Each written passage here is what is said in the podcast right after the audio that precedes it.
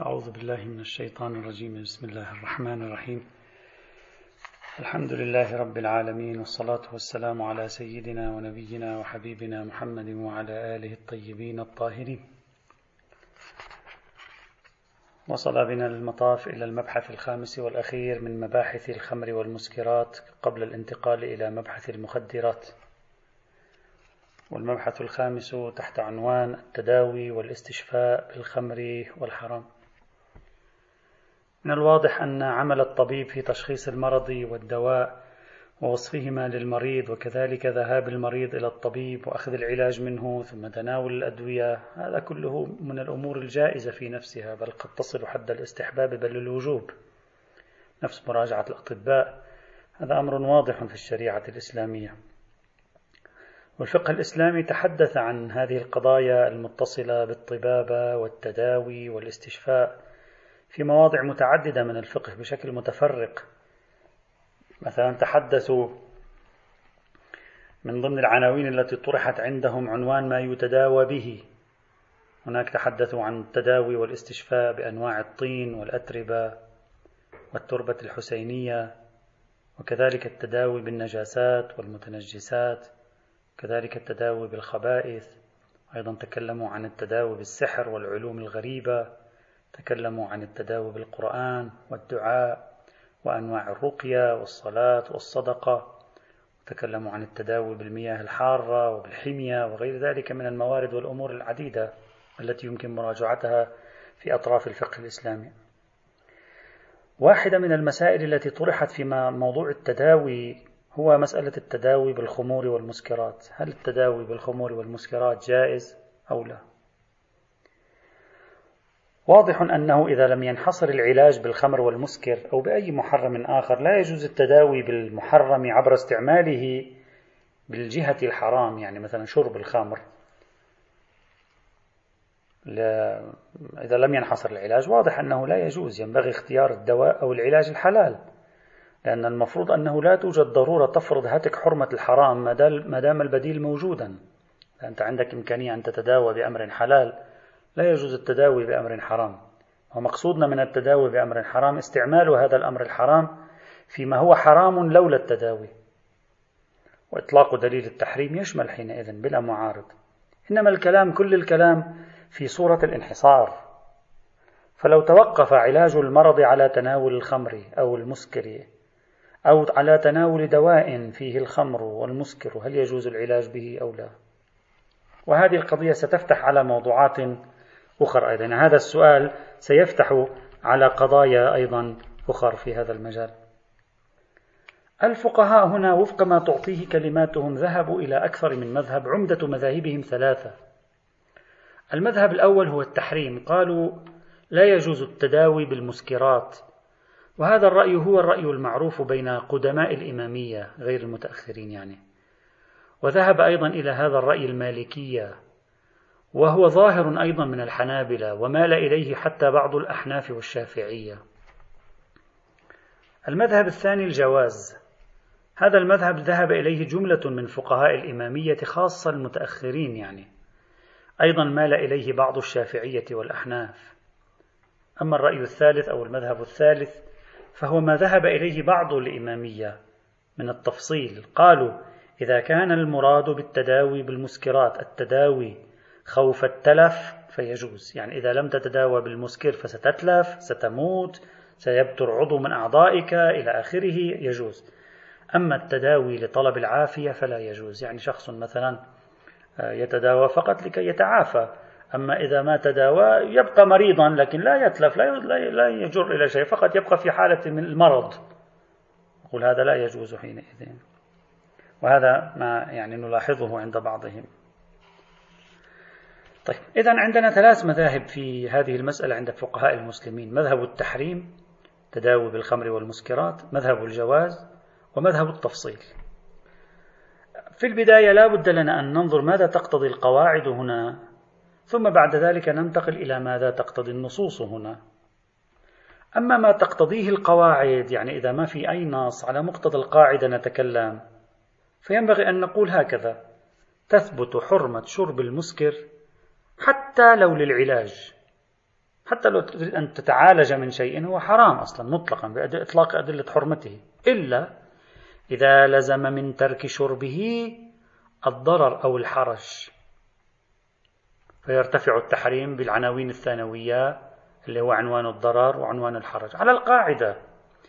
فلا يجوز شرب المسكر مطلقا ولو للعلاج إلا إذا كان في ترك شربه ما يلحق الإنسان ضرر عرفا أو حرج عرفا.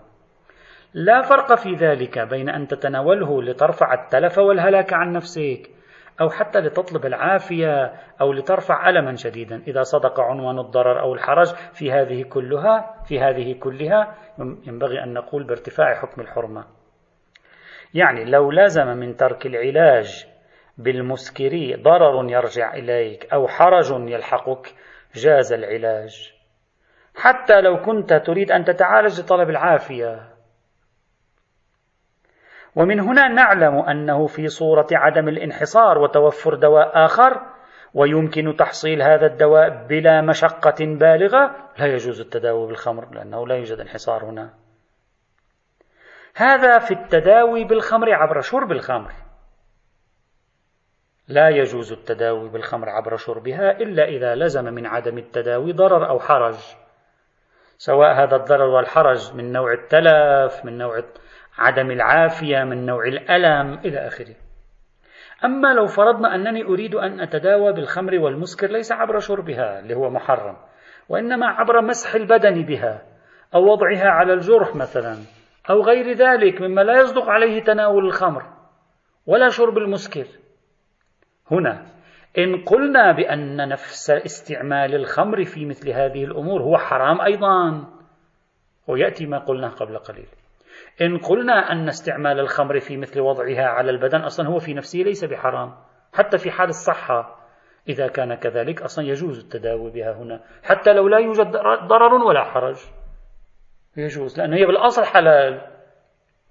فإذا عندما نريد أن نتكلم على وفق القاعدة يجب أن نفصل بين الشرب المسكر وبين عدم وبين غير شربه. في شرب المسكر مطلق الشرب حرام ولو للتداوي إلا إذا لزم من العدم ضرر أو حرج. هذا في صورة الانحصار في صورة عدم الانحصار واضح. نعم أيضا يعني نفس الطريقة. أما عدم عدم الشرب الاستخدام بغير الشرب هنا نقول إن كنا نقول بحرمة استعمال الخمر والاستفادة منها بغير شربها يأتي الكلام الذي كان في الصورة الأولى. وإن قلنا أصلا بالحكم الأولي بجواز استخدام الخمر في غير شربها وهنا يكون جائزا بلا حاجة إلى دليل رفع الضرر ولا إلى دليل رفع الحرج وهذا واضح. إذا هذا ما ينبغي أن يقال على مقتضى القاعدة مثل أي حكم شرعي آخر. إلا أن في المقام دليلا خاصا. هو الذي أعطى فكرة مغايرة في الموضوع ينبغي النظر فيه وهو عبارة عن مجموعة من الروايات لا بد لنا من استعراضها تحليل هذه الروايات تفكيك هذه الروايات الموجودة في المصادر الحديثية المختلفة. عمدة هذه الروايات هو الآتي. الرواية الأولى خبر عمر بن أذينة وهو خبر معتبر عند المشهور قال كتبت إلى أبي عبد الله عليه السلام أسأله عن الرجل يبعث له الدواء وفي نسخة ينعت له الدواء من ريح البواسير فيشربه بقدر اسكرجة من نبيذ صلب. ليس يريد به اللذة وإنما يريد به الدواء. فقال لا ولا جرعة. ثم قال إن الله عز وجل لم يجعل في شيء مما حرم شفاء ولا دواء. هذا الخبر ظاهره المنع بلا تفصيل. بل ذيل هذا الخبر يفيد نفي أن يكون هناك شيء مما حرمه الله فيه شفاء أصلا. ليس فقط الخمر مما حرمه الله أصلا. أصلا لا شيء مما حرمه الله يمكن أن يشفي من مرض يعافي الإنسان من مرض أو عطب. فالرواية ليست خاصة بالمسكر ولا بالخمر بل يفهم منها الشمول لمطلق المحرمات كلحم الخنزير والميتة ونحو ذلك أيضا. هذه لا يمكن أن يكون فيها شفاء من مرض يعرض البدن الإنساني. هذه الرواية ظاهرها خاصة الذيل نتكلم ظاهرها نفي الجعل التكويني. لم يجعل في شيء مما حرم شفاء ولا دواء. يعني الله لم يجعل تكوينا في الخنزير في الخمر في المسكر شفاء للإنسان. أصلا تكوينا هكذا. يعني لا يوجد محرم من المحرمات المطعومة يمكن أن يكون علاجا أو دواء. إذا واحد يريد يوسع أيضا يمكن أن لا يكون شيء مطعوم أيضا. ممكن أن يكون يقول لك حتى الموسيقى إذا كانت حرام لا يمكن أن يجعل الله فيها شفاء. في بعضهم الآن يعالج بالموسيقى مثلا. لا يمكن. إذا شخص عنده مرض معين يريد أن يرفع مرضه مثلا عجزا جنسيا معينا يريد أن يرفعه بواسطة مشاهدة الأفلام غير الشرعية هذا لا يجوز حينئذ. لأن لا لا يشفى الإنسان أصلا. تخبر الرواية أنه لا يشفى. تخبر الرواية أنه لا يشفى. إذا لا يوجد محرم من المحرمات يمكنه أن يكون علاجا أو دواء التركيبة التكوينية للمحرمات في الأطعمة والأشربة في الحد الأدنى لا تحوي ما ينفع جسد الإنسان كعلاج أو شفاء. هذه الدعوة التي تقدمها هذه الرواية لابد لنا من النظر فيها بالنظر العلمي الدقيق. هل حقا لا يوجد في أي محرم ما ينفع الإنسان في الأدوية والعقاقير والعلاج والشفاء؟ أعتقد بأن أي باحث علمي يقارن بين ما حرمه الفقه الإسلامي من أطعمة وأشربة وأيضا مع ما تفيده هذه الرواية وأيضا مع ما تفيده البحوث العلمية. إذا نضع هذه الثلاثة معا سيصل إلى بطلان مضمون هذا الحديث وأمثال هذا الحديث. أصلا رمز الدواء والصيدلة هو الأفعى وسم الأفعى والمفروض أن الأفعى وسمها حرام في الفقه الإسلامي. العلم اليوم يستخرج من أكثر المحرمات علاجات وأدوية خاصة المحرمات على قواعد الفقه المعروفة. الحديث هنا لا يقتصر نظره على العلاج بالأكل والشرب. لا, لا يقول إن الله لم يجعل الله عز وجل لم يجعل في شيء مما حرم شفاء يعني في بأكله وبأكله وبغير أكله. هكذا ظاهر الحديث. بل يشمل حتى العلاج بالإدهان تدهنه على بدنك.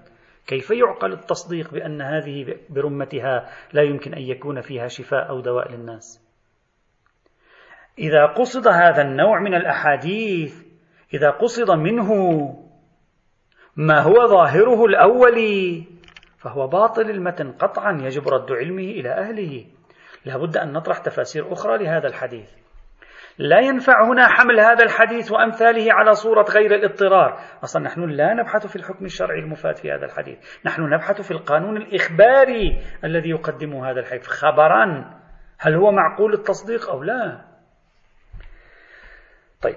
من هنا يحتمل أن هذا الحديث في ذيله لا يريد نفي الجعل التكويني. يريد نفي الجعل التشريعي. يعني إن الله لم يجعل شرعا رخصة في التداوي بشيء مما حرمه على الناس. هذا التفسير يحل مشكلة التناقض مع الحقائق العلمية. إلا أنه خلاف ظاهر الحديث الظاهر منه عدم جعل الدوائية في محرم وهذا ظاهره النظر التكويني. بل ستأتي بعض الروايات التي ستعزز النظر التكويني في مثل هذا الحديث أيضا. بعض المعاصرين حاول أن يذكر تخريجا لهذا الحديث وأمثال هذا الحديث. فذكر تخريجين في الحقيقة. التخريج الأول قال نظر هذه الرواية وأمثال هذه الرواية إلى حال الطب في زمن صدور النص. يعني في زمن النبي مثلا في زمن الأئمة. الطب لم يكن متطورا إلى حد يستخرج من المحرمات علاجات. أما اليوم فالأمر مختلف تماما. فيحمل الحديث على فضاء الزمن. يعني إن الله لم يجعل في شيء مما حرم دواء ولا شفاء. يعني بحسب زمانكم أنتم لم تكتشفوا له. ليس له دواء وشفاء بحسب ما وصل إليه علمكم. هذا التخريج الأول. التخريج الثاني يقول نظر هذا الحديث إلى استخدام الخمر والحرام للعلاج مع إبقائها على هيئة الخمرية. يعني نشرب الخمر بما هي خمر. وليس هذا هو العلاج. في عالم الصيدلة والعقاقير. في عالم الصيدلة والعقاقير نأخذ الدواء الذي فيه الخمر. لا نأخذ الخمر. يعني الطبيب لا يصف لنا الخمر كعلاج. الطبيب يصف لنا دواء مشتملا على خمر. الحديث ناظر إلى أن الخمر بما هي خمر لا تكون شفاء. ليس ملاحظا الدواء الذي قد يشتمل على بضع قطرات أو جرامات من الخمر التي يمكن أن تكون موجودة فيه مثلا. التخريج الأول هنا غير واضح من الحديث. طبيعة البيان الواردة في الحديث واضح أنه يريد أن ينفي جعل الله علاجا فيما حرم. العرف يفهم من هذا أن هذه المحرمات لم يقدر الله فيها تكوينا أي علاج يساعد بدن الإنسان على الشفاء. وهذا المعنى لا علاقة له بزمن صدور الحديث. هذا واضح أنه بصدد الإخبار عن قانون طبيعي تكويني يتصل بخلقة الإنسان بخلقة الله لبدن الإنسان وما يحيط به من أعشاب وأشربة وأشياء. الحمل على خصوصية زمن النص بعيد بل في زمن النص وصفوا النبيذ علاجا. يعني جعل علاجا والناس استفادت منه والإمام يريد هنا أن يبطل وصفة الطبيب بنفسه.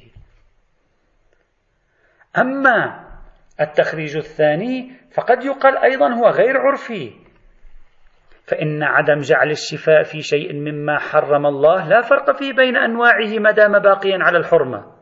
هلا هذا العلاج هذا الدواء إما تقول لي أنا هو حلال أصلا.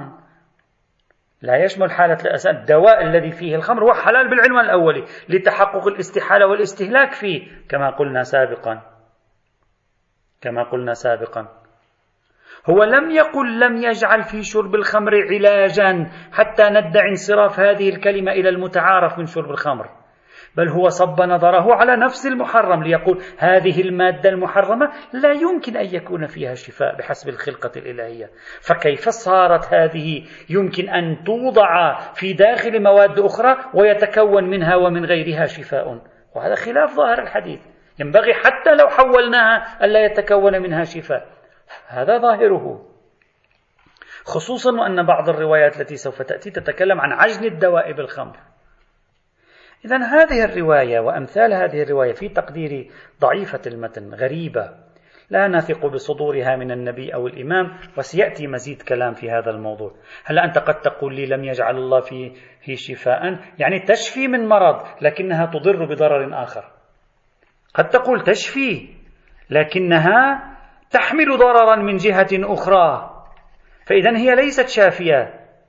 شفاء صحيحا. نعم ممكن هذا لكن هذا لا يقال إنها لا تشفي.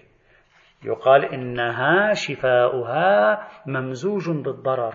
لا نقول لا تشفي. كثير من الأدوية والعقاقير الآن تشفي ويصدق عرفا أنها تشفي ولكن من الممكن أن تلحق ضررا من جهة أخرى في الأدوية الكيميائية.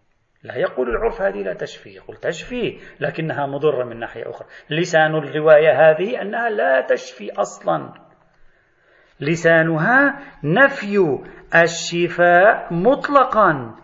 لا إثبات الضرر مع الشفاء. ففرق بينهما. إذا هذه الرواية العلم عند الله تعالى في النفس منها شيء على مستوى سلامة متنها ومضمونها وما الذي تريده فلا بد من رد علمها إلى أهلها. وسيأتي مزيد. الرواية الثانية خبر أبي بصير. قال دخلت أم خالد العبدية على أبي عبد الله عليه السلام وأنا عنده فقالت جعلت فداك إنه يعتريني قراقر في بطني. فسألته عن أعلال النساء وقالت وقد وصف لي أطباء العراق النبيذ بالسويق. وقد وقفت وعرفت كراهتك له. مرت معنا هذه الرواية في أبواب سابقة. فأحببت أن أسألك عن ذلك. فقال لها وما يمنعك عن شربه؟ قالت قد قلدت كديني فألقى الله عز وجل. حين ألقاه فأخبره أن جعفر بن محمد عليهما السلام أمرني ونهاني فقال يا أبا محمد ألا تسمع إلى هذه المرأة وهذه المسائل؟ لا والله لا آذن لك في قطرة منه ولا تذوقي منه قطرة فإنما تندمين إذا بلغت نفسك ها هنا وأومى بيده إلى حنجرته. يقولها ثلاثا أفهمت؟ قال نعم. إلى آخر الحديث الذي ورد في الكافي وتهذيب الأحكام. الخبر واضح في النهي عن التداوي بالنبيذ لعلاج قراقر البطن. لكن لاحظوا معي هذا الخبر لا يشمل حالة الاضطرار الشديد خوفا من التلف أو نحو التلف. هذا لا الاضطرار الشديد لا يشمل. إذا الرواية لا تستطيع أن تنفي إمكان الاستعانة بالمسكرات في مورد الضرورة الشديدة التي تكون في التلف. هذا مورد ضرورة نفخة في الجهاز الهضمي ها؟ آه، ارتباك معوي وما شابه ذلك. لا يجيز لها هذا. لكن لا نعرف أنه لو سألته هذه المرأة إن لم أشرب فإنه من الممكن أن أصاب بالعمى أو أن يتلف بدني كله أو أن أموت. هكذا قال الأطباء. لا يعلم أن الإمام ينهى. فهذه الرواية تنفع الذين قالوا بالتفصيل أو لا أقل لا تطالوا الذين قالوا بالتفصيل. علما أن هذه الرواية ضعيفة الإسناد لا أقل من حيث الإرسال. سابقا أيضا تعرضنا لهذه الرواية. يعني قد سبقت هذه الرواية. الرواية الثالثة. خبر علي بن أسباط عن أبيه. قال كنت عند أبي عبد الله عليه السلام فقال له رجل أيضا مرت معنا إذا تذكرون هذه الرواية في بحث النبي. إن بي جعلت فداك أرياح البواسير وليس يوافقني إلا شرب النبيذ. قال فقال له ما لك ولما حرم الله عز وجل ورسوله صلى الله عليه وعلى آله وسلم؟ يقول له ذلك ثلاثا عليك بهذا المريس الذي تمرسه بالعشي أو تمرسه بالعشي وتشربه بالغداة وتمرسه بالغداة وتشربه بالعشي إلى آخر الرواية التي أوردها كل من الشيخ الكليني في الكافي والشيخ الطوسي في التهذيب. واضح أن الرواية تنهى عن معالجة أرياح البواسير بالنبيذ المحرم وحالها كسابقتها فلا نطيل. وهي ضعيفة السند بكل من سهل بن زياد وأسباط والد علي بن أسباط إذ لم تثبت وثاقتهما. يأتي في البال هنا احتمال أيضا. سبق أن ألمحنا له في الفصل الأول في البحث القرآني. قلنا ظاهرة قراقر البطن أو أرياح البواسير قد تكون ظاهرة عامة البلوى. لو الإمام رخص للناس بشرب النبيذ لأجل لأجل مثل هذا الأمر لخيف أن تستغل الناس ذلك وتدمن على النبيذ بعد كل طعام. هذا العلاج ليس علاجا لمرة واحدة قد يكون منتشرا وهو علاج للوقاية بحيث يستمر عليه الإنسان. فلذلك الإمام بالغ في التحفظ هنا مثلا ربما. خاصة وأنه من الممكن أن تكون هناك بدائل كما هو واضح من رواية الإمام كما هو واضح من نفس هذه الرواية. يعني نفس هذه الرواية تعطي بديلا ولذلك الإمام نهى. الرواية الرابعة صحيحة الحلبي. قال سألت أبا عبد الله عليه السلام عن دواء عجن بالخمر فقال لا والله ما أحب أن أنظر إليه فكيف أتداوى به؟ إنه بمنزلة شحم الخنزير أو لحم الخنزير وإن أناسا ليتداوون به. والرواية أيضا أوردها الشيخ الكليني في الكافي والشيخ الطوسي آه، في التهذيب. واضح أن الإمام هنا ينهى عن العلاج بالخمر لكنه يشبهه بلحم الخنزير. يرفض التداوي به مشبها له بلحم الخنزير مع أن القرآن الكريم واضح أنه رخص في لحم الخنزير عند الاضطرار. وهذا كاشف عن أن محط نظر الإمام هو التداوي الذي لا يبلغ مبلغ, مبلغ الضرورة القاهرة. فهذه الرواية أيضا يمكن أن تساعد الفريق الثالث القائل بالتفصيل بين خوف التلف ومجرد طلب العافية. هذه الرواية طبعا قد يقال بأن ظاهر الرواية كراهة الإمام وعدم محبته وهذا لا يدل مثلا على الحرمة. لكن هذه الرواية وردت بصيغة أطول في كتاب طب الأئمة جاء فيها عن الحلبي أنه قال سألت أبا عبد الله عليه السلام عن دواء يعجن بالخمر لا يجوز أن يعجن بغيره. يعني لا يصح. إنما هو اضطرار. فقال لا والله لا يحل للمسلم أن ينظر إليه. فكيف يتداوى به؟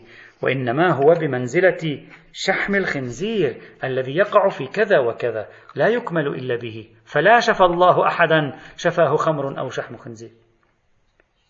طبعا هذه الصيغة ضعيفة الإسناد كما هو واضح وتنهى عن الخنزير والخمر حتى في حال الاضطرار. تنهى عن الخنزير والخمر حتى في حال الاضطرار لأن السائل يقول له إنما هو اضطرار. وهذا مخالف لظاهر القرآن الكريم الذي أجاز في حال الاضطرار تناول لحم الخنزير وشحمه. وهذه الرواية أيضا تشتمل على تحريم النظر إلى الخمر أو شحم الخنزير. لا يحل للمسلم أن ينظر إليه. وهذا حكم غريب لو كان لبانا هذا الحكم. ولا نعرف أحدا التزم به. فلو كان موجودا لبان. على أي حال إذا الصيغة الثانية للرواية فيها بعض التساؤلات والاستفهامات. الرواية الخامسة خبر قايد بن طلحة أو خبر فايد بن طلحة. أنه سأل أبا عبد الله عليه السلام عن النبيذ يجعل في الدواء فقال لا ينبغي وفي نسخة ليس ينبغي لأحد أن يستشفي بالحرام. واضح الحديث؟ ظاهره يحتمل التحريم وإن كان كلمة لا ينبغي وليس ينبغي هم أيضا لا تتأبى عن الدلالة عن التنزيه والكراهة وإرادة المبالغة في التحفظ مثلا. والسند ضعيف وقد تعرضنا أيضا لهذا الحديث في مباحث النبيذ وحللنا سنده. الرواية السادسة. خبر إسماعيل بن مهران قال قال لي أبو عبد الله الصادق عليه السلام عن رجل كان به داء فأمر له بشرب البول فقال لا يشربه. قلت إنه مضطر إلى شربه. قال فإن كان يضطر إلى شربه ولم يجد دواء لدائه فليشرب بوله أما بول غيره فلا. الرواية سند ضعيف مرت معنا سابقا لا أقل بعدم ثبوت وثاقة ابني بسطام النسابوريين. أوردنا هذه الرواية هنا في سياق كلي تناول المحرم. صحيح هي لا تتكلم عن الخمر لكن في سياق كلي تناول المحرم. أوردناها لتدعم فكرة النهي عن تناول المحرم للاستشفاء. الرواية السابعة خبر إسماعيل بن محمد قال قال جعفر بن محمد عليه السلام نهى رسول الله عن الدواء الخبيث أن يتداوى به. هذا الخبر بعينه أيضا آه، هذا الخبر ورد في الحقيقة في كتاب طب الأئمة وبعينه ورد في كتب أهل السنة مسندا إلى أبي هريرة مثل سنن ابن ماجه وسنن أبي داود وسنن الترمذي ومسند أحمد ومستدرك الحاكم وغير ذلك. ما معنى الدواء الخبيث؟ بعضهم فسره بالخمر بعضهم فسره مطلق المسكر بعضهم فسره بالنجس لأنها كل هذه خبيث. لكن بعضهم فسره بالسم وأنه هو المراد بالدواء الخبيث يعني يتداوى بأمر فيه سم. على أي حال الرواية دلالة كلمة الدواء الخبيث لا نعرف ما هي. محتملة لاحتمالات والخبر آه، ضعيف الإسناد شيعيا بابني بسطام وغيرهما أيضا. بعض علماء أهل السنة صحح هذا الخبر عندهم إلا أننا نتوقف فيما يتفرد به أبو هريرة كما قلنا في محله مضافا إلى أن مجاهد يروي هذه الرواية عن أبي هريرة وهناك كلام في أن مجاهد هل سمع أبا هريرة أو لا. فيحتمل الإرسال هنا أيضا. الرواية الثامنة والتاسعة رسالة الرضا عليه السلام إلى المأمون العباسي ورد فيها والمضطر لا يشرب الخمر لأنها تقتله. مثل هذه الرواية أيضا خبر أبي بصير عن أبي عبد الله عليه السلام قال المضطر لا يشرب الخمر لأنها لا تزيده إلا شرا ولأنه إن شربها قتلته فلا يشرب منها قطرة وروي لا تزيده إلا عطشا. الرواية الأولى وردت في عيون أخبار الرضا وفي تحف العقول. الرواية الثانية وردت في علل الشرائع ويمكن أن يراجع كتاب تفسير العياشي أيضا. الرسالة رسالة الرضا للمأمون ضعيفة السند بعلي بن قتيبة النسابوري وبحمزة بن محمد العلوي وبجعفر بن نعيم. سبق أن أشكلنا على سندها بالتفصيل إذا الإخوة يذكرون. أما خبر علل الشرائع اللي هو الخبر الثاني خبر أبي بصير فضعيف من جهات لا أقل بعلي بن أبي حمزة البطائني. الخبر أبي بصير ضعيف كذلك الخبر الأول ضعيف. أضف إلى ذلك الخمر في غير حال الاضطرار لا تقتل. كيف صارت تقتل في حال الاضطرار؟ ما الفرق بينهما؟ لا أدري. هل هذا شيء منطقي علميا؟ لا أعرف. مضمون هذا الخبر قد يقال مخالف للواقع. كثيرون تناولوا الخمر عند الاضطرار لم تقتلهم. قلت سابقا بعض الناس حتى في بلداننا عندما يصابون ببعض المشاكل عند تناول الكبد النيئة يوصف لهم شرب الخمر يشرب الخمر تذيب هذا المشكلة التي تظهر في الحلقوم وإلا سيصابون بأزمة حقيقية وترفع اضطرارهم ولا تقتلهم. إلا إذا شخص يريد يذهب بتأويلات وراء هذين الخبرين. إذا هذان الخبران في تقديري هم من حيث الإسناد هم من حيث المتن عليهما علامات استفهام. أضف إلى ذلك كيف جاز للإنسان جميع المحرمات عند الاضطرار وهذا شعار الشريعة السهلة السمحة ولم يجوز له شرب المسكر عند الضرورة لرفع ضرورته. هل هذا ينسجم مع شعار الشريعة السهلة السمحة؟ ينسجم مع المزاج القرآني العام في الشريعة السهلة السمحة؟ حتى في حال الاضطرار لا يجوز لأنها تقتله وهذا غير منسجم مع الواقع الخارجي. فالرواية إما غير منسجمة مع الواقع الخارجي أو بصرف النظر عن التعليل الذي فيها غير منسجمة مع المزاج الشرعي العام في مثل هذه الحال يعني هكذا نقول إما غير مطابقة للواقع أو بصرف النظر عن التعليل الذي فيها غير منسجمة مع مزاج الشريعة الإسلامية الغراء. الرواية العاشرة خبر علي بن جعفر قال: سألته عن الدواء هل يصلح بالنبيذ؟ قال لا. هذا الخبر معتبر السند آه، عند بعضهم بناء على حجية طرق المتأخرين ومنهم صاحب الوسائل للمصادر القديمة. ونحن ناقشنا في طرق المتأخرين وبالتالي طريق صاحب الوسائل إلى كتاب علي بن جعفر لا يعلم تصحيحه. وبالتالي الرواية تكون ضعيفة من حيث الإسناد والخبر مطلق لكنه يقبل التقييد بأدلة نفي الضرر والحرج. يعني بطبيعته مطلق. هل يصلح الدواء بالنبيذ؟ قال لا. قل لا يجوز التداوي بالنبيذ. أدلة نفي الضرر والحرج آه، تخصص إطلاق هذا الدليل. لا بأس أن تداوي أعم من التداوي للضرورة وغيرها كما قلنا ذلك سابقا. الرواية الحادية عشر.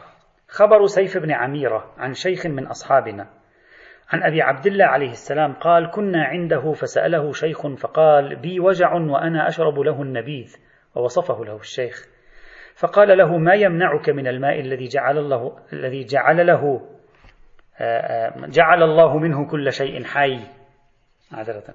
جعل الله منه كل شيء حي. قال لا يوافقني. الماء لا يوافقه. طيب. فقال له أبو, أبو عبد الله عليه السلام فما يمنعك من العسل؟ قال الله فيه شفاء للناس. قال لا أجده. قال فما يمنعك من اللبن الذي نبت منه لحمك واشتد عظمك؟ قال لا يوافقني. فقال له أبو عبد الله عليه السلام أتريد أن أمرك بشرب الخمر؟ لا والله. لا والله لا أمرك. هذا جاي يريد يشرب الخمر كما قلنا ذلك سابقا. هذه الرواية التي أوردها العياشي في تفسيره تفرض هذا الرجل شيخا يعاني من وجع. وهكذا يقول مع ذلك الإمام لم يرخص له في شرب النبيذ. وهذا يدل على الحرمة في مثل هذا النوع من الحاجات والاضطرارات. وجع وأمثال ذلك. إلا أن الرواية ضعيفة الإسناد. لا نعلم الطريق إلى سيف بن عميرة. فضلا عن جهالة من روى عنه سيف بن عميرة يقول عن شيخ من أصحابنا. إلا إذا ثبت أن جميع مشايخ سيف بن عميرة أو مثلا أغلبيتهم الساحقة مثلا بحساب الاحتمالات مثلا إلى آخره. الرواية الثانية عشرة. معتبرة معاوية بن عمار.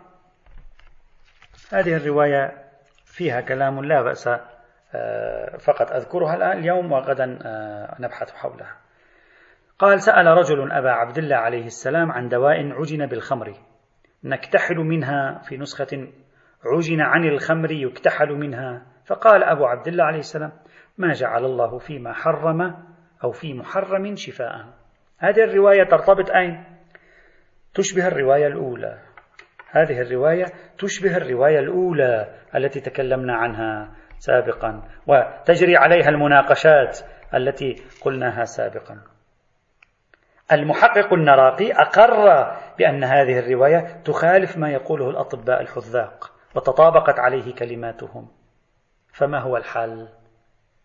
أيضا هنا نريد أن نزيد من الحلول التي تذكر هناك. نريد أن نزيد من الحلول لنرى هل, هل, هل ثمة حلول جديدة أيضا؟ يمكن أن تطرح لمعالجة هذا اللسان الذي نراه هنا في هذه الرواية وفي خبر عمر بن أذين الأول أو لا؟ يأتي إن شاء الله تعالى. الحمد لله رب العالمين.